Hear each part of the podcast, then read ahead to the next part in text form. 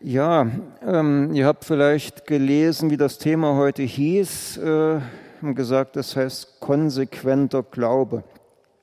Ich habe vor einigen Wochen ein Buch gelesen, Alle können prophetisch reden, von einem gewissen Steve Thompson. Und da kam dieser Biliam vor. Und irgendwoher kenne ich den Biliam, also nicht persönlich, aber ich wusste von der Sache und ich habe mich immer drüber geärgert, wie das in der Bibel steht.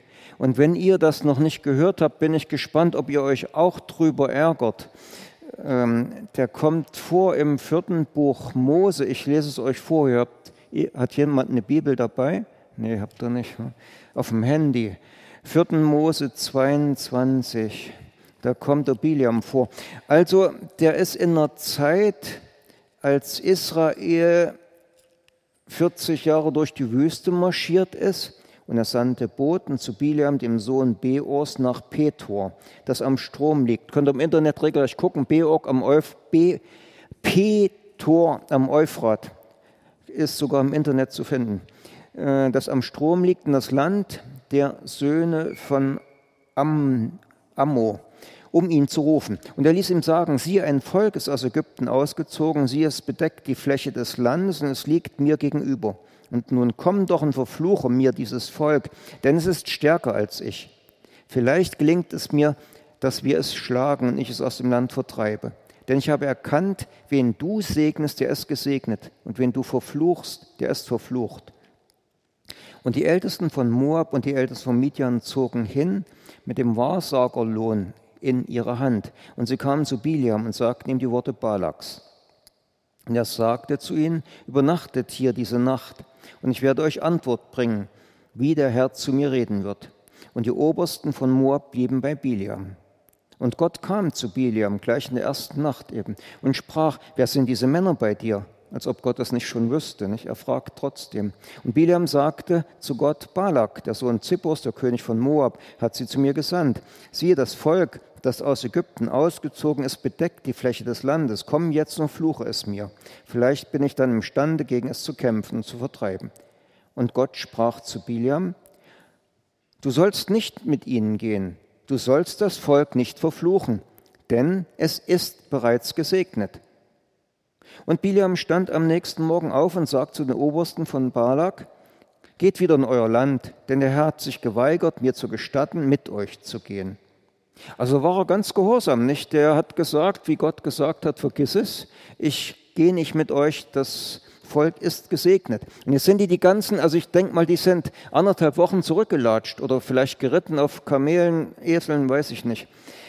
Haben sich auf den Riesenweg zurückgemacht. Und die Obersten machten sich auf und kamen zu Balak und sagten, er hat sich geweigert, mit uns zu gehen. Und der Balak, der gibt noch lange nicht auf, geht nochmal hin und er holte jetzt Leute, die noch angesehener waren und sie kamen wieder zu Biliam und sagten, so spricht Balak, der Sohn Zippors, lass dich doch nicht abhalten, zu mir zu kommen, denn sehr hoch will ich dich belohnen.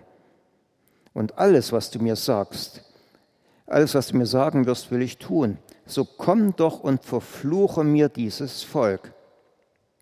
Ha, bis zum halben Königreich hieß es immer im Märchen. Also, der hat ihm richtig Kohle versprochen. Und Biliam antwortete aber ganz ordentlich und sagte, wenn Balak mir sein Haus voller Silber und Gold gäbe, könnte ich nicht den Befehl des Herrn meines Gottes übertreten, um etwas Kleines oder Großes zu tun. Ganz ordentlich. Also er hat gesagt, äh, ich mache nur, was Gott mir sagt. Kann man ihm nichts vorwerfen. Und nun bleibt doch hier äh, diese Nacht und ich werde erkennen, was der Herr weiter mit mir reden wird. Also er fragt Gott noch ein zweites Mal. Da kam Gott nachts zu Biliam und sprach zu ihm, wenn die Männer gekommen sind, um dich zu rufen, mach dich auf und geh mit ihnen. Hat sich Gott widersprochen, was? Das erste Mal hat er Nein gesagt und jetzt sagt er, geh mit ihnen. Und hm. Aber nur das, was ich dir sage, darfst du tun. Und Biliam machte sich dann am Morgen auf, sattelt seine Eselin, jetzt kommt die Eselin, und ging mit den Obersten von Moab. Ja, und jetzt, äh, da entbrannte der Zorn Gottes dass er ging. Ja, warum eigentlich nicht? Das ist die spannende Frage. Und der Engel des Herrn stellte sich in den Weg, um ihm entgegenzutreten. Er aber ritt auf seiner Eselin und seine Diener waren bei ihm. Und die Eselin sah den Engel des Herrn mit einem gezückten Schwert in seiner Hand auf dem Weg stehen. Der Biliam hat also offensichtlich den Engel gar nicht gesehen, nur der Esel hat ihn gesehen. Und die Eselin wich vom Weg ab und ging auf dem Feld weiter. Und Biliam schlug die Eselin, um sie wieder auf den Weg zu lenken. Da trat der Engel des Herrn einen Hohlweg zwischen den Weinbergen, eine Mauer auf der einen, eine Mauer auf der anderen Seite. Und die Eselin sah den Engel und drückte sich an der Wand am Engel vorbei, dass er Biliam sich den Fuß drückte. Und er schlug sie noch einmal. Da ging der Engel des Herrn noch einmal weiter und trat an eine enge Stelle, wo kein Weg mehr war, auszuweichen, weder zur rechten noch zur linken. Und als die Eselin den Engel des Herrn sah, legte sie sich unter Bileam. Da entbrannte der Zorn Biliams und er schlug die Eselin mit dem Stock. Und da ist diese Sache, da öffnete er den Mund der Eselin und sie sagt zu Biliam, was habe ich dir getan, dass du mich nun schon dreimal geschlagen hast? Der Biliam fängt jetzt ein Gespräch mit der Eselin an, also komisch. Ähm, weil du Mutwillen mit mir getrieben hast, sagt er zu Eselin, hätte ich doch ein Schwert in meiner Hand, gewiss hätte ich dich jetzt erschlagen, wenn der wüsste. Und die Eselin sagt zu Biliam, bin ich nicht deine Eselin, die bis zum heutigen Tag, äh, auf der du geritten bist, von jeher bis zum heutigen Tag, war es je meine Gewohnheit, dir so etwas zu tun? Und er sagte, nein. Also er hat richtig mit seiner Eselin gequatscht. Ich habe noch nie mit dem Esel gesprochen, aber hm. da enthüllte der Herr die Augen Biliams und er sah den Engel des Herrn mit seinem gezückten Schwert in seiner Hand auf dem Weg stehen. Und er neigte sich und fiel nieder auf sein Angesicht. Und der Engel des Herrn sprach zu ihm, warum hast du deine Eselin dreimal geschlagen? Siehe, ich selbst bin ausgegangen, um dir entgegenzutreten. Denn der Weg stürzt dich ins Verderben vor mir.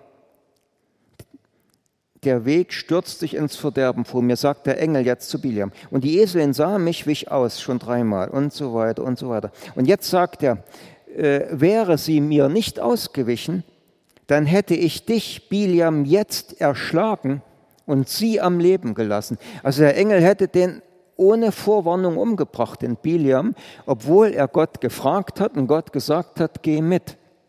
Und das hat mich immer so geärgert, diese Stelle. Vielleicht kann man sie dann auflösen. Und Biliam sagt jetzt zu dem Engel, das hat er deswegen gemerkt, ich habe gesündigt, denn ich habe nicht erkannt, dass du mir auf dem Weg entgegentratst. Ja? Und nun, wenn es böse ist in deinen Augen, dann will ich umkehren. Also wenn vor mir ein Engel mit gezücktem Schwert gestanden hätte und gesagt hätte, ich will dich umbringen, dann hätte ich ihn nicht mehr gefragt, was soll ich jetzt machen? Hätte ich nicht gesagt, soll ich jetzt umkehren?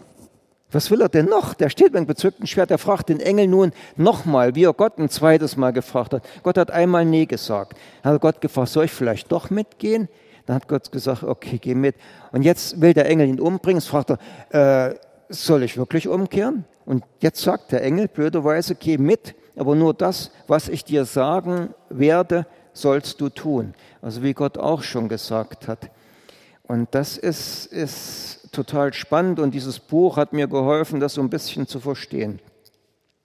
Es gibt auch im Neuen Testament ein paar Aussagen zum Biliam.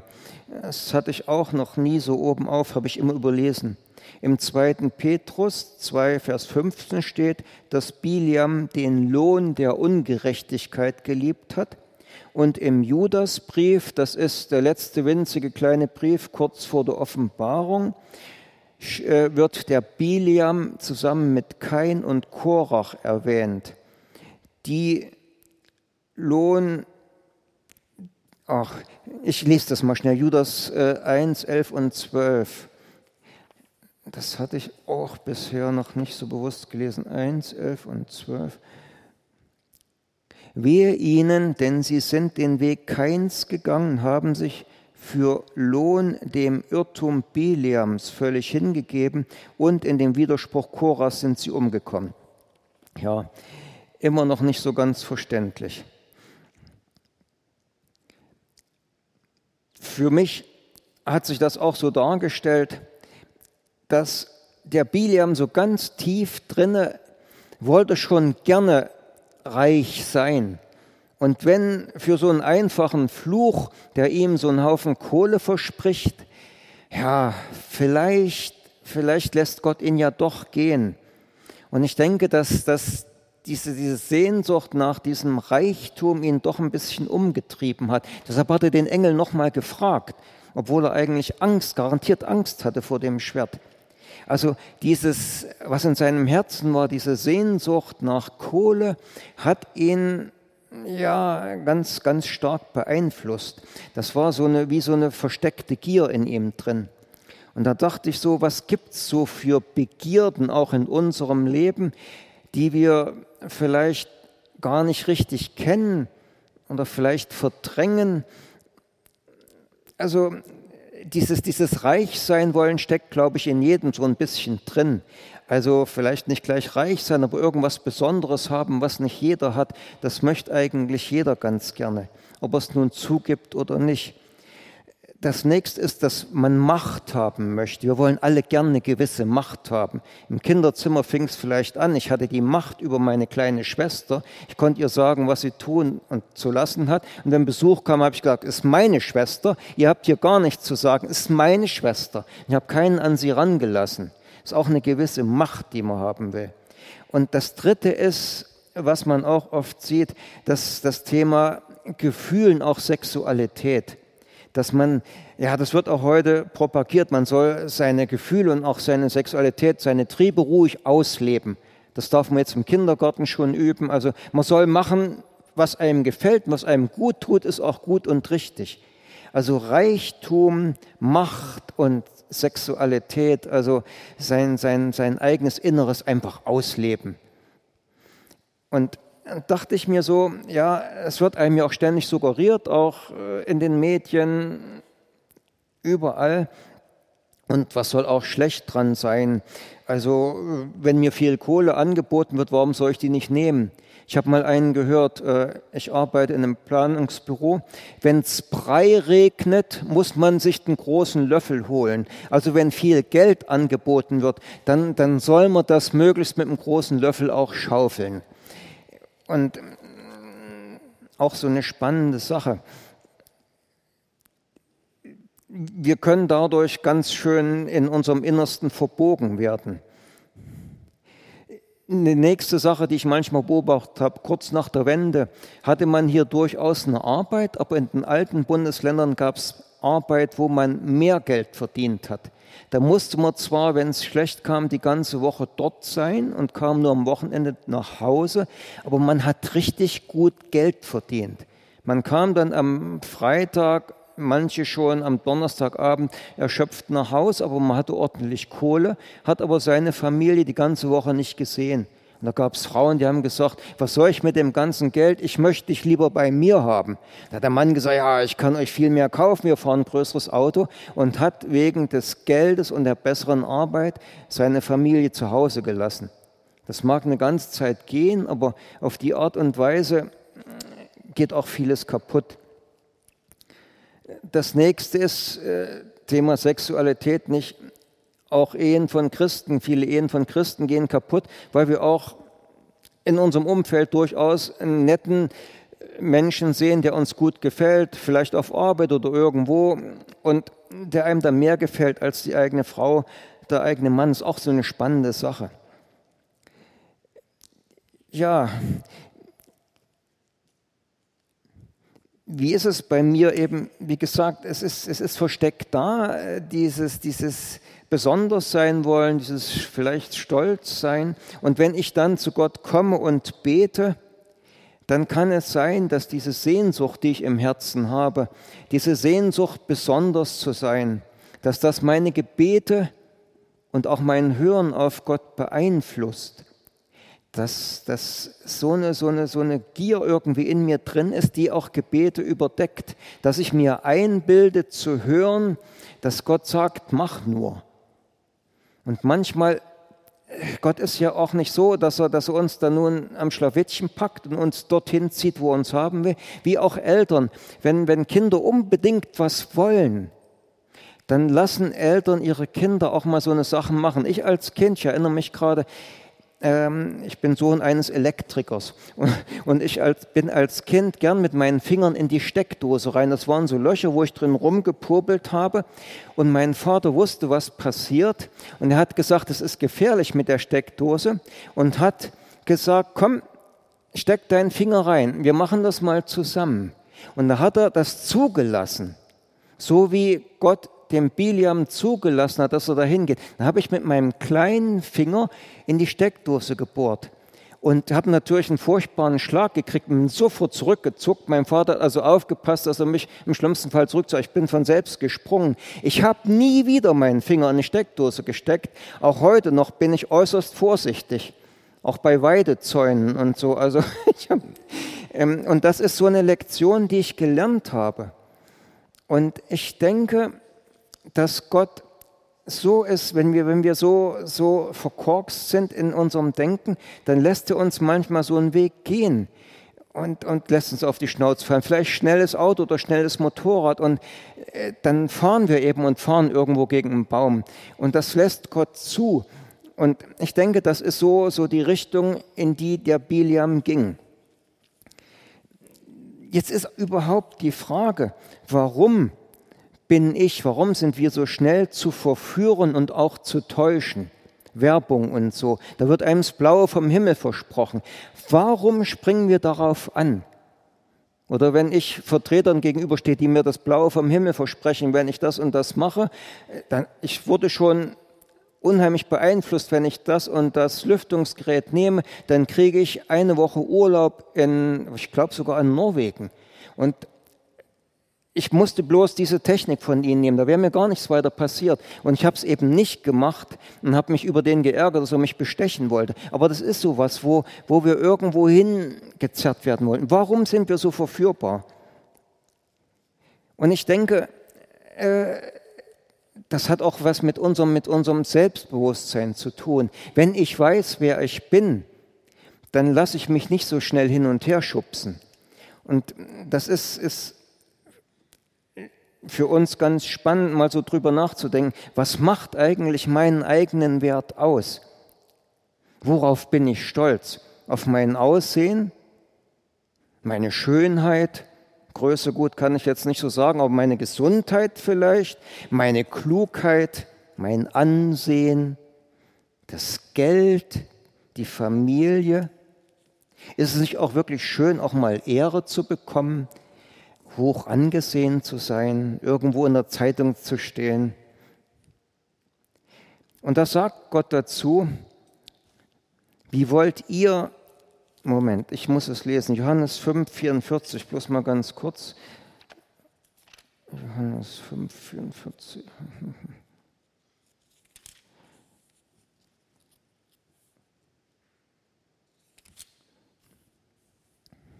Wie könnt ihr glauben, wie könnt ihr glauben, die ihr Ehre voneinander nehmt und die Ehre, die von dem alleinigen Gott ist, nicht sucht? Also uns ist es oftmals wichtiger, was Menschen über uns denken. Es sollte uns wichtig sein, was Gott über uns denkt. Wir sollten seine Ehre suchen, seine Wertschätzung suchen. Es sollte uns viel wichtiger sein, was Gott über uns denkt, weil nämlich Gott die letztendliche Autorität ist. Und wenn Gott für uns ist, dann kann uns keiner an die Karre fahren. Also wir sollten uns mit Gott gut stellen. Gut stellen klingt blöd, aber Gott hat uns sehr lieb und wir sollten seine Liebe äh, erwidern. Das nächste ist, ähm, was, was füllt meinen Liebestank? Das geht in die gleiche Richtung. Was begeistert mich wirklich? Ist es der Fußball jetzt? Fahre ich gern, ja, was weiß ich, begeistere ich mich für Autorennen oder was weiß denn ich? Wofür brenne ich wirklich? Was ist wirklich spannend für mich? Was bestimmt mein Handeln, mein Herz? Denn das ist ganz wichtig. Es gibt diesen Satz, wo mein Schatz ist, da wird mein Herz sein. Ihr kennt diese Geschichte mit der Perle im Acker. Der hat die Perle im Acker gefunden, wusste, dass diese Perle unglaublich wertvoll ist und hat alles verkauft, um diese, diesen Acker zu kaufen, dem die Perle ist. Also wenn, wenn uns Gott der Wichtigste ist, dann setzen wir alles auf die eine Karte eben. Dann haben wir Zeit für Gott. Ja, wenn ich wirklich Jesus lieb habe, dann kann ich ihm auch vertrauen in jeder Situation. Auch in Situationen, wenn ich in Not bin, wenn ich gar nicht gleich merke, dass er was macht. Wir wollen immer Sicherheiten haben in unserem Leben. Das ist bei Älteren wahrscheinlich noch mehr als bei euch. Was gar nicht Sicherheit habt ihr durch eure Eltern. Das Sicherheitsproblem steht bei euch nicht ganz so was. Berufswahl und so dann. Wir wollen immer die Sicherheiten haben. Wir wollen genau wissen, wie es weitergeht. Und Jesus möchte unser Vertrauen haben. Er möchte, dass wir ihm vertrauen, auch wenn unsere Sicherheit für uns nicht gleich so sichtbar ist. Er mutet uns manchmal auch Schwierigkeiten zu und lässt uns warten, um einfach zu prüfen und zu sehen, ob wir ihm wirklich vertrauen. Aber wir können in jedem Moment genau wissen, dass er ständig da ist und für uns da ist. Er möchte, dass wir stark sind in seiner Kraft eben. Ja, und Gott will unser Herz für sich allein. Er möchte nicht, dass in unserem Herzen diese Sehnsucht nach Anerkennung, nach Reichtum ist, nach Macht ist. Er möchte, dass wir ihm die Prioritäten in unserem Herzen geben. Weil es, wie heißt es so schön, wes das Herz voll ist, dem geht der Mund über. Und man merkt manchmal bei Menschen, was in ihrem Herzen ist. Ich hatte mal geparkt mit der Beifahrerseite sehr dicht an der Beifahrerseite von einem anderen Auto. Ich bin also rückwärts und er vorwärts.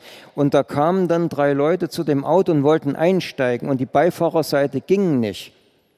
Der braucht ja bloß rausfahren, der Fahrer kam rein und der Beifahrer ist zu mir gekommen, der ich auch gerade ins Auto gestiegen bin, hat an meine Scheibe geklopft, habe Scheibe runter und da hat er in 30 Sekunden mir so viel Schimpfwörter an den Kopf geschmissen.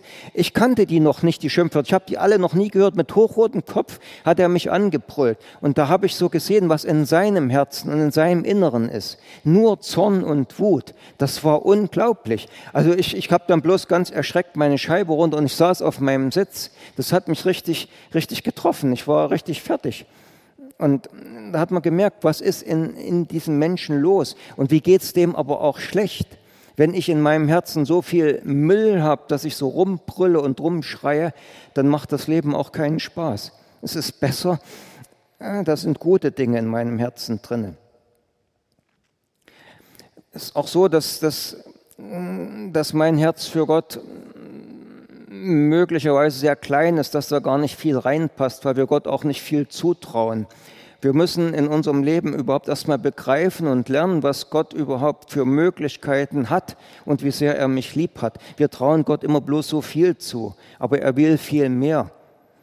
Und wir müssen, müssen lernen, uns ihm zu öffnen. Und das merken wir eben, indem wir versuchen, Bibel zu lesen oder Bücher zu lesen, die ihm zeigen, wie Gott ist, wie er wirklich ist.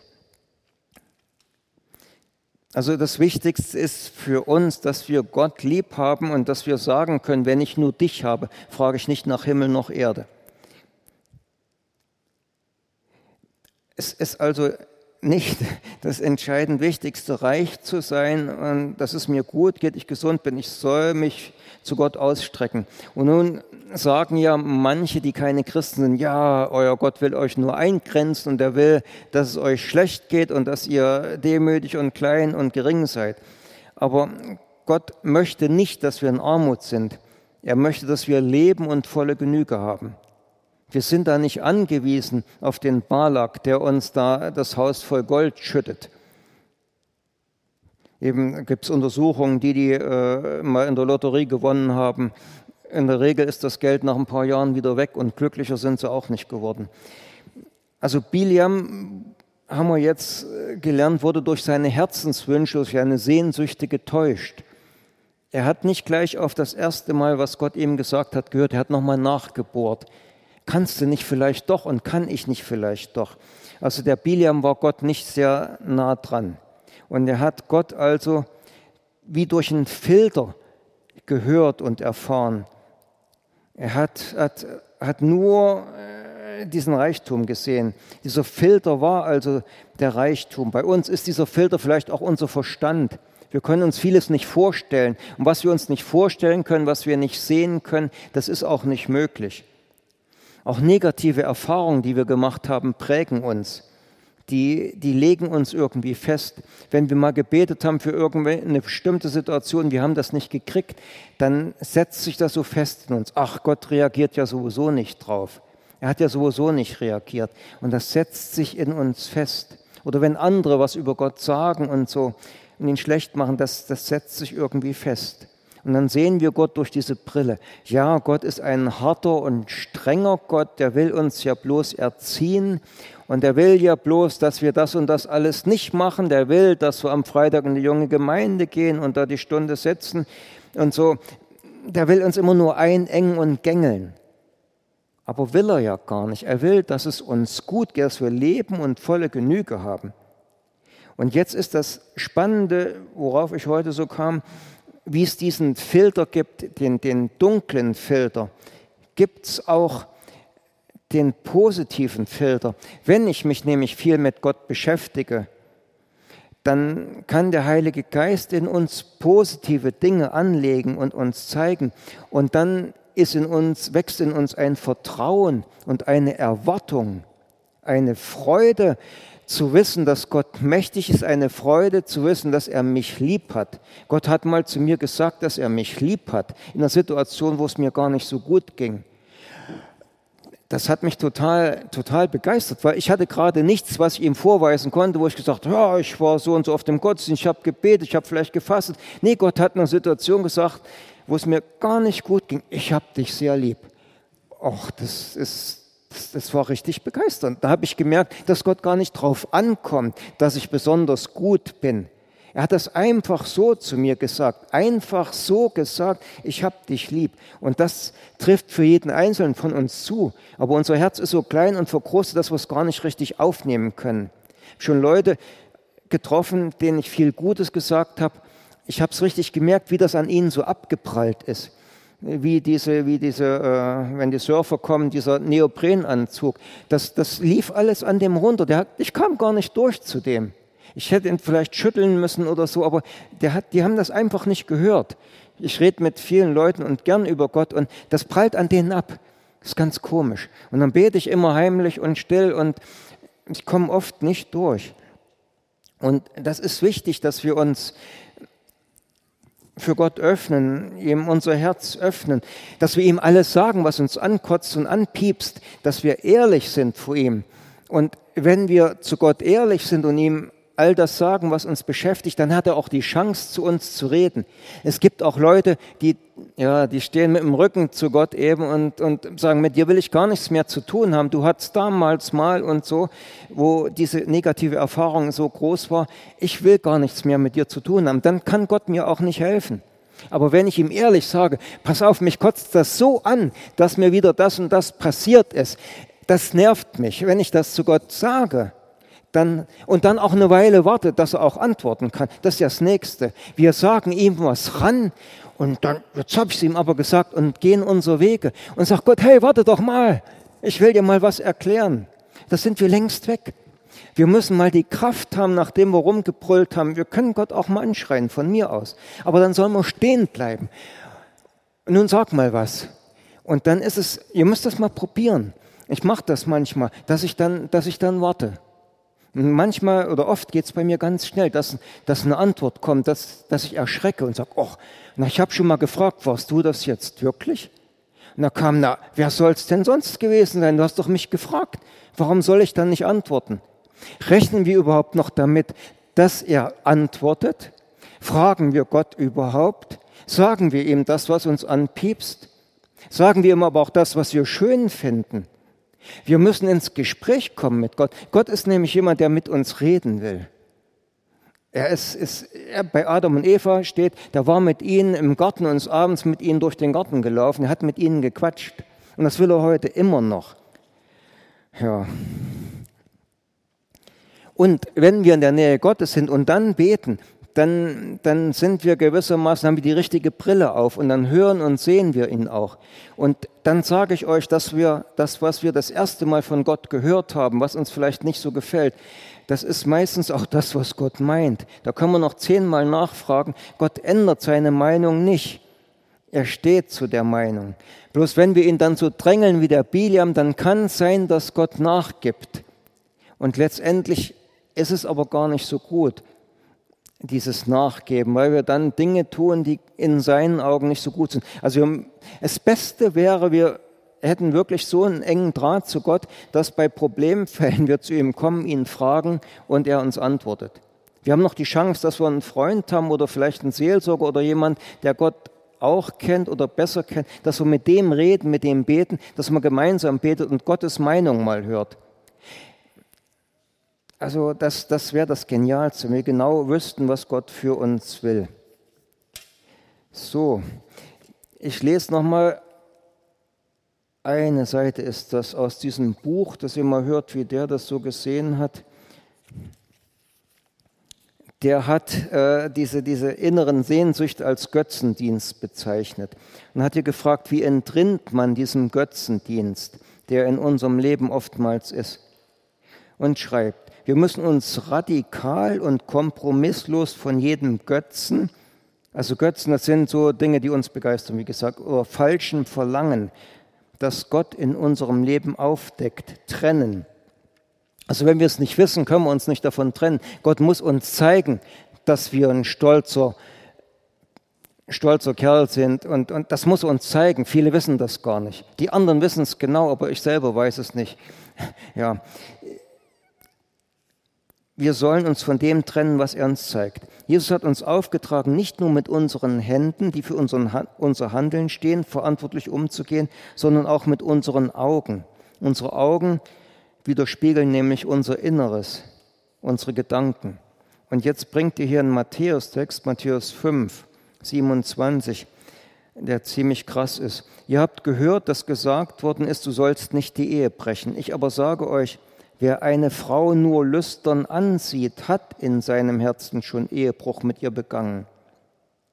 Wenn dich dein rechtes Auge zum Bösen verführt, dann reiß es aus und wirf es weg. Es ist besser für dich, dass eins deiner Glieder verloren geht, als dass dein ganzer Leib in die Hölle geworfen wird. Und wenn dich deine rechte Hand zum Bösen verführt, hau sie ab und wirf sie weg. Es ist besser für dich, dass eins deiner Glieder verloren geht, als dass dein ganzer Leib in die Hölle kommt. Ziemlich heftig. Gott wird nicht einfach wegschauen, wenn wir mit unseren Lüsten, wenn wir uns unseren Lüsten hingeben. Und auch wir sollten sie uns nicht nachsehen. Abgöttische Gedanken sind nicht nur gefährlich, sie sind tödlich. Also es ist schon wichtig, dass wir uns unserem Menschsein stellen und uns nicht alles durchgehen lassen. Wir können durchaus ein bisschen was zu uns sagen. Also wir müssen nicht alles machen, was, was hier drin ist, was uns vielleicht manchmal so begeistert. Wir können diesen Dingen auch mal ganz rigoros den Rücken kehren. Ja, er schreibt nämlich auch, wenn die Begierde dann schwanger geworden ist, bringt sie die Sünde zur Welt. Und ist die Sünde reif geworden, bringt sie den Tod hervor. Also, dass man, dass man irgendwelche verrückten Gedanken hat, das passiert schon schnell mal. Das ist noch nicht schlimm, aber wenn ich diesen Dingen nachgehe und wenn ich, wenn ich das nicht lasse, das ist das Problem. Wie Luther gesagt hat, mit, dem, mit den Vögeln, die um den Kopf fliegen, das ist normal, aber wir dürfen nicht zulassen, dass sie ein Nest bauen bei uns. Also das können wir verhindern. Also Gedanken können wir verhindern, dass sie sich festsetzen und dass Handlungen wir dann ausführen, die hier drin sind. Das, das können wir noch beeinflussen. Und wenn wir da einmal nachgegeben haben, dann ist das schnell wie so ein kleiner Dammbruch, der dann alles wegspült. Ja, lasst euch nicht irreführen, meine geliebten Brüder, steht hier in Jakobus. Wir leben in einer Zeit, die wunderbar, aber auch gefährlich ist. Wir haben allen Grund zu jubeln über all dem, was Gott gerade tut und noch tun wird. Aber wir dürfen uns nicht anmaßen, weiter dem Götzendienst in unserem Leben Raum zu geben. Wir dürfen uns nicht täuschen lassen. Das, was wir im Herzen tragen, wird unser Handeln bestimmen. Es sei Gottes Wille oder unser eigener Wille, der Götzendienst ist. Also was ganz tief in uns drin ist, das wird unser Handeln bestimmen. Wir sollen nicht nur dem Herrn von ganzem Herzen, von ganzer Seele, mit ganzem Gemüt, mit all unserer Kraft anhangen, sondern uns auch von jedem Götzen trennen, der in unserem Herzen aufgedeckt wird. Wir dürfen es uns nicht länger gestatten, mit Sünde oder sündigen Gedanken zu spielen. Gott ist unser Vater, er möchte uns schützen. Aber wir dürfen seine Korrektur oder das warnende Beispiel unserer Vorfahren nicht in den Wind schlagen. Lassen wir es nicht zu, dass wir durch Selbsttäuschung betrogen werden. Ja, wir müssen da auf uns aufpassen. Wir brauchen diese Radikalität und diese Kompromisslosigkeit, wie es hier beschrieben ist. Wir brauchen ein reines Herz und ein möglichst weites Herz, dass Gott alles, was er für uns hat, reinpasst. Es ist nun so, wenn wir nicht jeden Tag mit ihm leben, dann hören wir Gott eben durch den Filter unserer eigenen Wünsche. Und dann verstehen wir Gott völlig falsch. Wir können uns entfremden von ihm. Gott wird dann so, wie andere sagen, dass er ist, wie andere negativ sagen, dass er ein harter, ja, bösartiger Gott ist. Und das ist eben nicht so. Also zusammengefasst, wir sollten uns Zeit für Gott nehmen, für seine Liebe, weil er für uns ist. Wir sollten darauf achten, was wir in uns reinlassen, darauf achten, was wir uns angucken und anhören und was wir lesen. Bei Filmen merke ich es manchmal, mich oft geärgert. Ich merke am Anfang schon, der Film ist gar nicht gut. Da sollte ich den Film lieber ausmachen. Und ich habe den dann zu Ende geguckt und habe mich richtig drüber geärgert und hatte mich dann wochenlang mit diesem Scheiß, der in dem Film vorkam, beschäftigt. Also wenn wir das schaffen, sowas auszumachen, sind wir schon richtig gut. Gut, äh, von der unsichtbaren Welt, Welt will ich jetzt nicht viel sagen, die gibt es auch noch, also die versucht auch noch auf uns einzuwirken. ich habe noch, hab noch eine ganz kurze Sache, das will ich nochmal zusammenfassend lesen. Jeremia 17, 5 bis 10 und dann mache ich Schluss.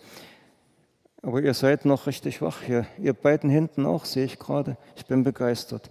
Jeremia 17, warte mal. Jeremia, ach.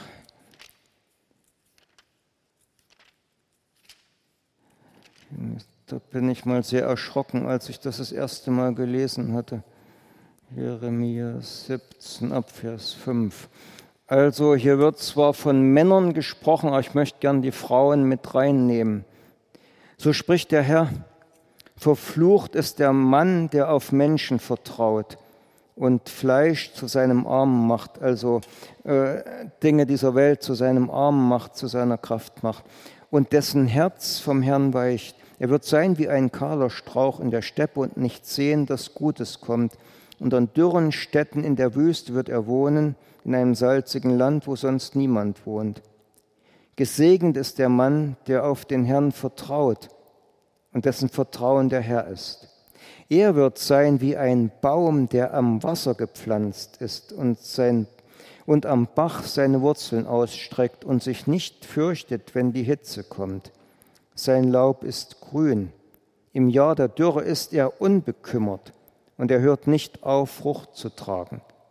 Also wenn wir gepflanzt sind in Gott, in seiner Liebe, dann kann uns nichts komplett aus der Bahn werfen. Dann haben wir auch in Hitzeperioden unsere Wurzeln am Bach, am Wasser und dann sind wir sicher. Und das wünsche ich uns, dass wir das erkennen, dass wir immer mehr den Draht zu Gott aufbauen, dass wir merken, dass wenn wir Gott haben, dann sind wir, tja, dann sind wir eigentlich die Sieger, weil er in uns stärker ist als alles, was gegen uns sein kann. Und es gibt nichts Besseres, als eins zu sein mit Gott, als ihm zu gehören. Ich habe hier bloß ein paar so eine Blätter mit, sowas, was ich jeden Tag bete zum Thema Waffenrüstung, so eine Hilfestellung für mich, dass ich weiß, dass ich in Gottes Gegenwart bin. Das sind leider bloß zehn Dinger. Äh, wer will, kann sich was wegnehmen und angucken. Ich wusste nicht, dass ihr so viele seid. Okay, danke, dass ihr so lange ausgehalten habt hier. Amen. Ja. Oh, okay.